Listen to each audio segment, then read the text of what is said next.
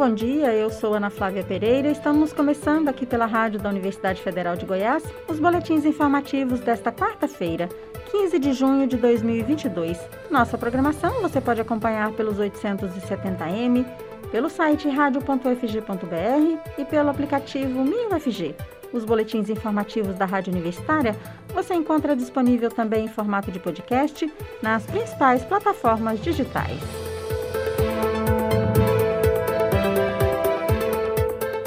Análise recente do Infogripe Fiocruz, projeto que faz o monitoramento dos casos de síndromes respiratórias agudas graves por Covid-19 no Brasil, as crianças de 0 a 5 anos estão se tornando o grupo de maior risco de hospitalização pela Covid, depois da população acima de 60 anos. Em novembro do ano passado, o grupo de crianças pequenas não representava 5% dos casos semanais dessas síndromes por Covid, mas desde o último mês de abril, este grupo responde por até 15% dos registros. Reportagem publicada no jornal Folha de São Paulo mostra ainda que, em uma outra análise do Infotrek, projeto da USP e da Unesp, as internações de crianças por Covid em quatro hospitais infantis públicos da Grande São Paulo tiveram alta de 23% nos primeiros 13 dias deste mês de junho. Entre abril e maio, a alta foi de 33%. Para Marcelo Gomes, coordenador do boletim Infogripe Fiocruz, esse aumento dos casos de Covid em crianças pequenas é, em grande parte, resultado do abandono das medidas de proteção pelos adultos, como o uso de máscaras em locais fechados. A reportagem também chama atenção para a alta de internações por Covid entre bebês de 0 a 11 meses. Entre abril e maio, elas pularam de 199 para 285. E embora o impacto da Covid seja bem menor nas crianças pequenas do que em relação às outras faixas etárias, especialistas alertam que é muito importante incluir este grupo na vacinação, porque elas podem funcionar como reservatórios do vírus e transmiti-lo a outros grupos mais vulneráveis. Ao menos oito países já vacinam crianças abaixo de 5 anos contra a Covid, usando as vacinas Soberana 02 do laboratório Sinopharm e a Coronavac, que no Brasil está sob análise da Anvisa para aplicação em crianças a partir de 3 anos. Os Estados Unidos estudam a liberação tanto da vacina da Pfizer quanto da Moderna. No Brasil, cerca de 9% da população tem menos de 5 anos de idade. Além disso, a cobertura vacinal contra a Covid na faixa etária seguinte, entre 5 e 11 anos, é pouco superior a 30% com as duas doses. Segundo um estudo conduzido por universidades dos Estados Unidos, México e Suécia, mais de 25% das crianças e adolescentes infectados pelo coronavírus podem desenvolver a Covid longa, ou seja, continuam apresentando um ou mais sintomas da doença, mesmo após mais de um mês da infecção. Dados divulgados ontem à noite por um consórcio de veículos de imprensa mostravam que o Brasil, pelo quinto dia consecutivo, apresentou alta na média móvel de mortes pela Covid-19. Foram 174 mortes em 24 horas e o índice variou 36% em relação a 14 dias atrás. Nas últimas 24 horas, ainda foram registrados 47.966 novos casos conhecidos de Covid no Brasil. A média móvel de registros foi de 39.965 ocorrências, com tendência de alta de 28%. O ensino superior na modalidade à distância aumentou nos últimos anos, enquanto as matrículas em cursos presenciais diminuíram. De 2019 para 2020, o crescimento no ensino superior à distância foi de 7,7 pontos percentuais, saltando de 19,1% para 26,8%. Já as matrículas em cursos presenciais caíram. Em 2020, a queda foi de 9,4%. Estes dados fazem parte do Mapa do Ensino Superior no Brasil 2022, que apresenta dados gerais do setor no país de instituições de ensino superior privadas e públicas. De acordo com o levantamento, pela primeira vez na história da coleta de dados do Censo do Ensino Superior, o número total de ingressantes no ensino à distância, 2 milhões, ultrapassou o presencial, que teve 1,75 milhão de matrículas. Ainda em relação ao impacto da pandemia no setor, 92% das instituições de ensino superior suspenderam aulas presenciais em 2020 e 77% destas não retornaram às atividades presenciais naquele ano.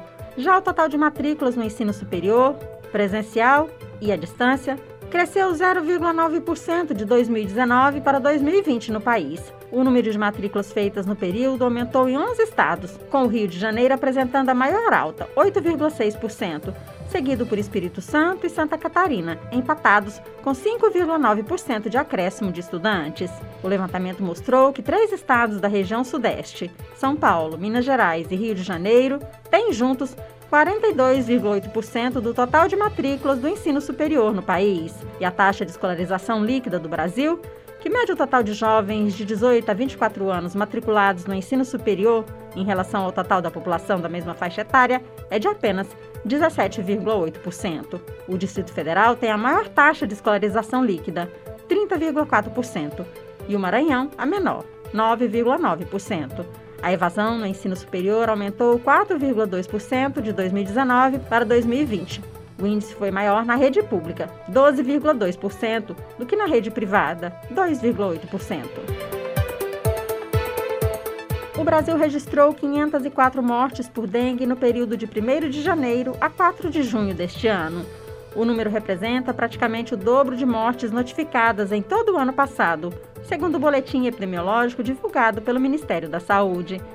O estado de São Paulo lidera a lista, com 180 óbitos, em seguida aparecem Santa Catarina, com 60 óbitos, Rio Grande do Sul, 49, Goiás, com 44 mortes pela dengue e Paraná, com 43.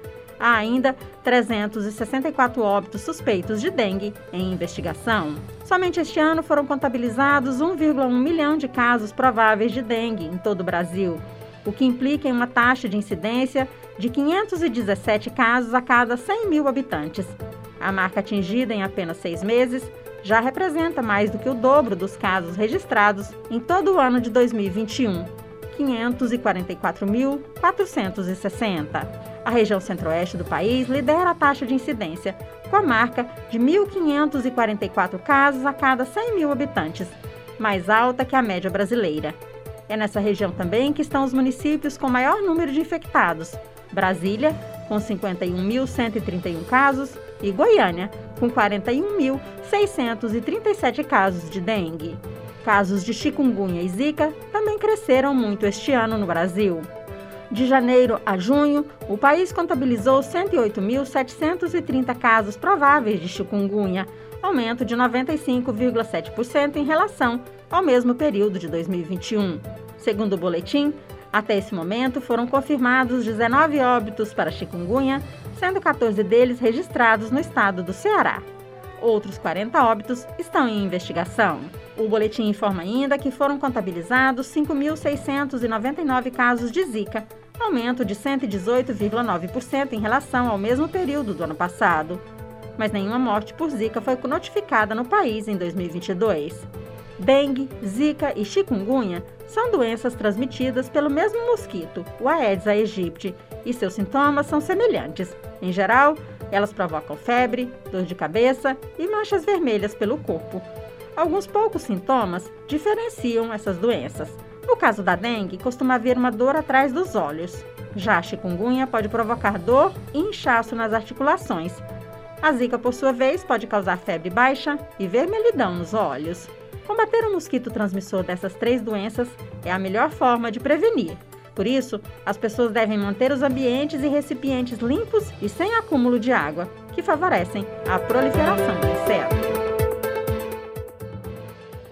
Ontem, 14 de junho, foi comemorado o Dia Mundial do Doador de Sangue. Para celebrar a data, o Banco de Sangue do Hospital das Clínicas da Universidade Federal de Goiás, vinculado à rede EBSER, deu início à sua campanha Junho Vermelho. Com o tema Doação de sangue é uma ação cidadã. A campanha irá até o dia 28 de junho e tem como objetivo sensibilizar colaboradores do Hospital das Clínicas e a comunidade em geral para a importância da doação de sangue. A campanha é realizada em parceria com outros setores da universidade. A médica hematologista e hemoterapeuta Luciana Cardoso Marinho, responsável pelo banco de sangue do HCUFG, falou aos ouvintes da rádio universitária, pedindo que integrem a campanha. Bom dia a todos os ouvintes da Rádio Universitária. Estamos lançando aí a campanha Junho Vermelho e venho aqui diante de vocês solicitar ajuda. Com estoques baixos, nosso atendimento ele é comprometido.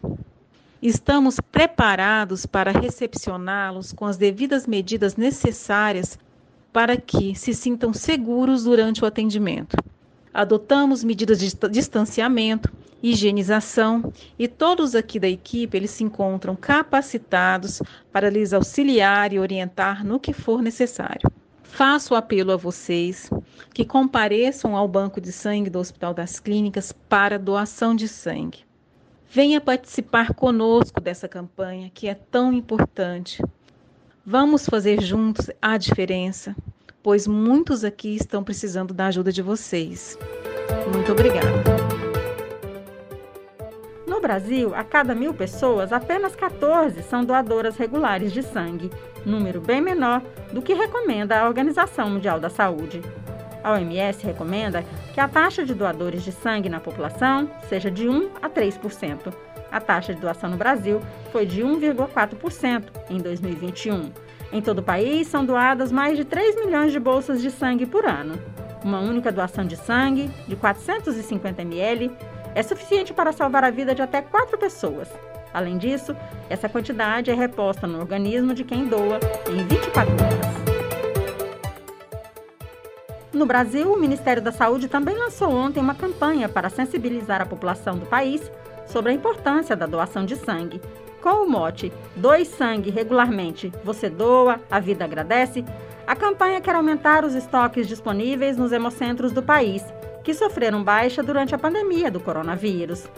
Os especialistas lembram que, por mais que a medicina tenha avançado com vários paliativos sintéticos, ainda não existe um substituto para o sangue. Para doar sangue, basta ter entre 16 e 69 anos e pesar no mínimo 50 quilos. Na Rádio Universitária você acompanha um novo boletim informativo às 11 horas da manhã.